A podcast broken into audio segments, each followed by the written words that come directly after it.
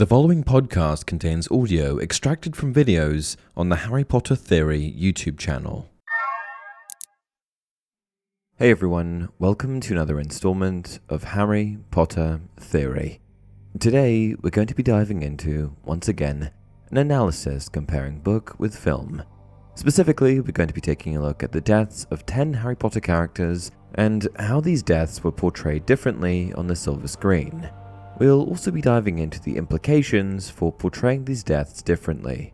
When adapting a beloved book series to the big screen, filmmakers face the daunting task of translating the rich, intricate world of the source material into a visual medium, and Harry Potter is no exception. With its complex characters, intricate plot lines, and magical elements, capturing the essence of the books while keeping the films engaging and accessible for a wide audience is a challenge. The portrayals of characters' deaths, which often carry deep emotional weight and thematic significance, are not excluded from these challenges. Today, we'll explore notable differences between the deaths of characters in the Harry Potter books and their film adaptations, discussing the impact of these changes on the story and the characters involved. Professor Quirrell. In the film, Professor Quirinus Quirrell's entire body combusts after Harry lays his hands on him, creating a visually stunning scene as he disintegrates into ashes. In the book, however, Quirrell's body is able to withstand Harry's touch, leaving him weakened but still very much alive. He later dies off screen when Voldemort leaves his body. Dumbledore explains to Harry he left Quirrell to die. He shows just as little mercy to his followers as his enemies. Frank Bryce. In the film, Muggle Frank Bryce's death is made to appear more menacing by the presence of Voldemort, Peter Pettigrew, and Barty Crouch Jr. In this scene, Frank appears frail, lost, and disoriented, heightening the sense of vulnerability and fear. By contrast, the book showcases a much more courageous version of Frank Bryce. In the book, he overhears a conversation between Lord Voldemort and his acolytes in the Riddle House. Following his eavesdropping, Frank bravely confronts Voldemort and Peter Pettigrew after hearing their plans. Voldemort taunts Frank, and upon realizing that he has no useful information, kills him using the killing curse. Frank's death marks the beginning of the story and foreshadows the dark events that unfold in the book. Barty Crouch Sr. In the film, Barty Crouch Sr.'s corpse is discovered by Harry, Ron, and Hermione in the Forbidden Forest, serving as a shocking revelation that sets the stage for the uncovering of Barty Crouch Jr.'s true identity. We do find out that Crouch Sr. dies, but unfortunately, the film entirely omits the details of Barty Crouch Sr.'s death. In the book, however, Barty Crouch Sr.'s death is much more sinister and dark, as we find out that he was murdered by his own son, Barty Crouch Jr., with the killing curse. After killing his father, Barty Jr. transfigures his father's body into a bone and buries it in the Hogwarts grounds. This adds a twisted aspect to the father son relationship, highlighting Barty Crouch Jr.'s cold and ruthless nature.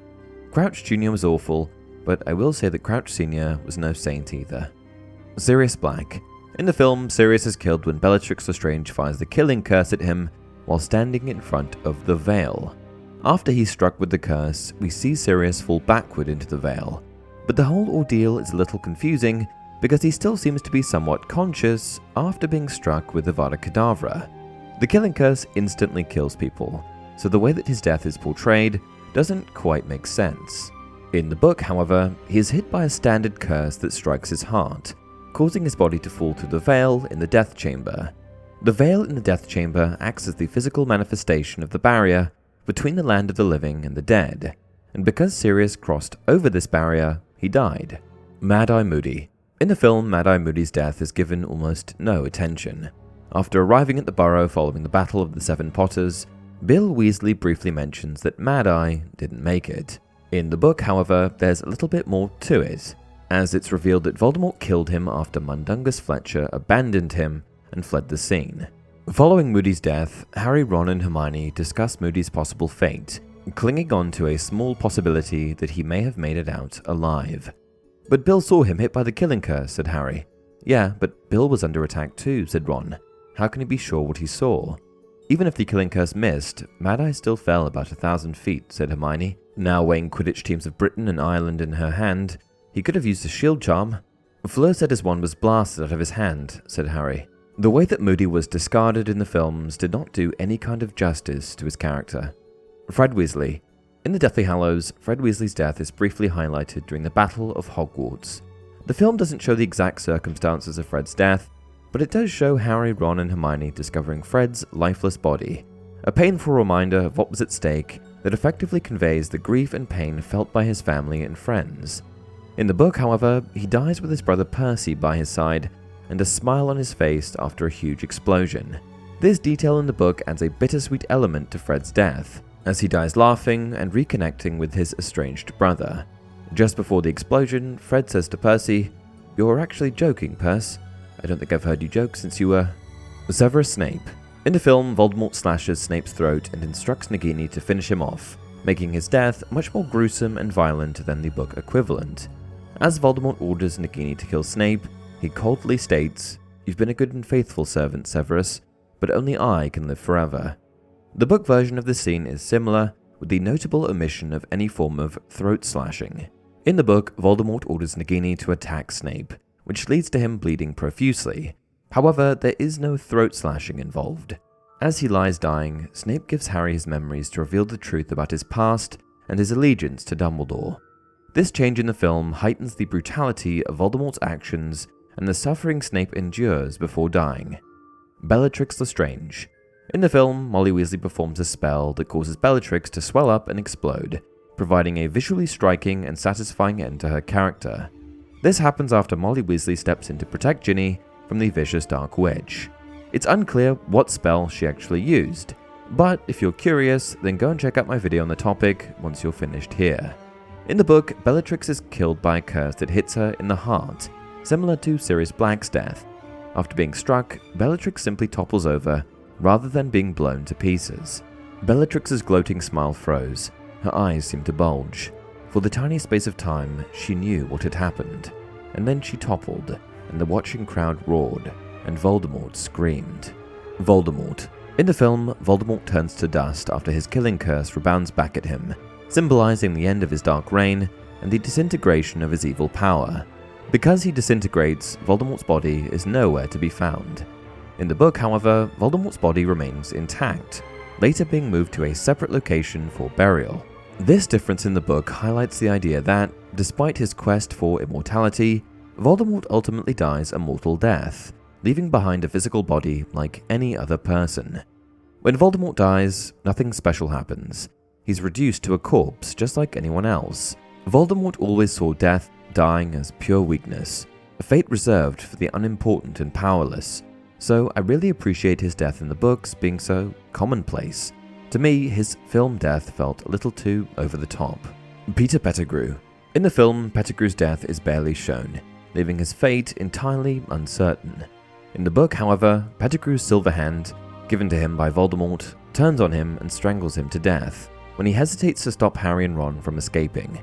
This important scene from the book highlights the theme of paying for one's past choices and the consequences of aligning with evil forces. If you want a full analysis on the differences between Pettigrew's death in the books versus films, then check out my video on it. Lavender Brown. In the Harry Potter films, it's quite clear that Lavender Brown does in fact die. She falls off of a balcony and then gets savaged by infamous werewolf Fenrir Greyback. Actress Jessie Cave, who portrays Lavender, even confirmed this in an interview. What was the last scene you filmed on the very last film?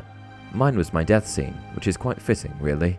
The same can't be said for the books, however, which leave Lavender's fate a little more uncertain. Two bodies fell from the balcony overhead. As they reached the ground, a grey blur that Harry took for an animal sped four legged across the hall to sink its teeth into one of the fallen. No! shrieked Hermione, and with a deafening blast from her wand, Fenrir Greyback was thrown backward from the feebly stirring body of Lavender Brown. In the book, Hermione appears to save Lavender from Greyback, leaving her feebly stirring after the attack. Though it's likely that Lavender didn't make it, we don't have absolute confirmation. The changes to Lavender's fate in the film highlight the brutality and horror of the battle, emphasizing the indiscriminate nature of the violence and the tragedy of losing young lives. Colin Creevey. In the film, Colin's death is not shown or mentioned, which helped alleviate the emotional weight of losing such a familiar and innocent character. The book, however, showcased this a lot differently.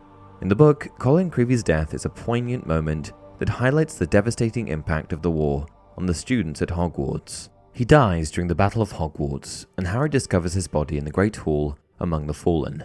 Colin's death is particularly tragic because he was underage and had been ordered to leave the castle before the battle, but he sneaked back in to fight. Hedwig. In the film, Hedwig's death is shown after she's released from her cage and flies into the path of a killing curse, appearing to sacrifice herself to protect Harry. This change from the books adds an element of heroism to Hedwig's death and emphasizes her loyalty to Harry.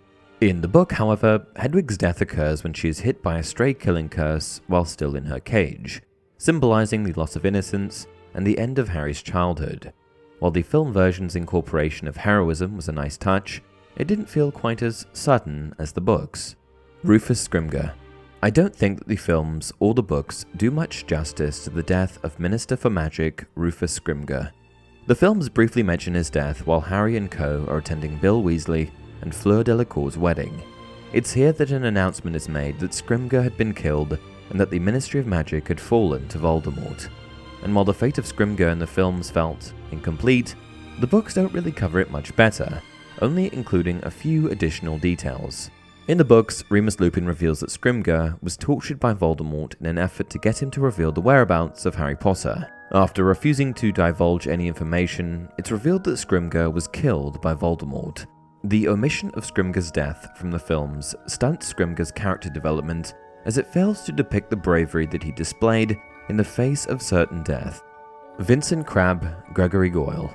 In the book, Vincent Crabbe dies during the Battle of Hogwarts when he accidentally sets off the powerful Fiendfyre spell in the Room of Requirement.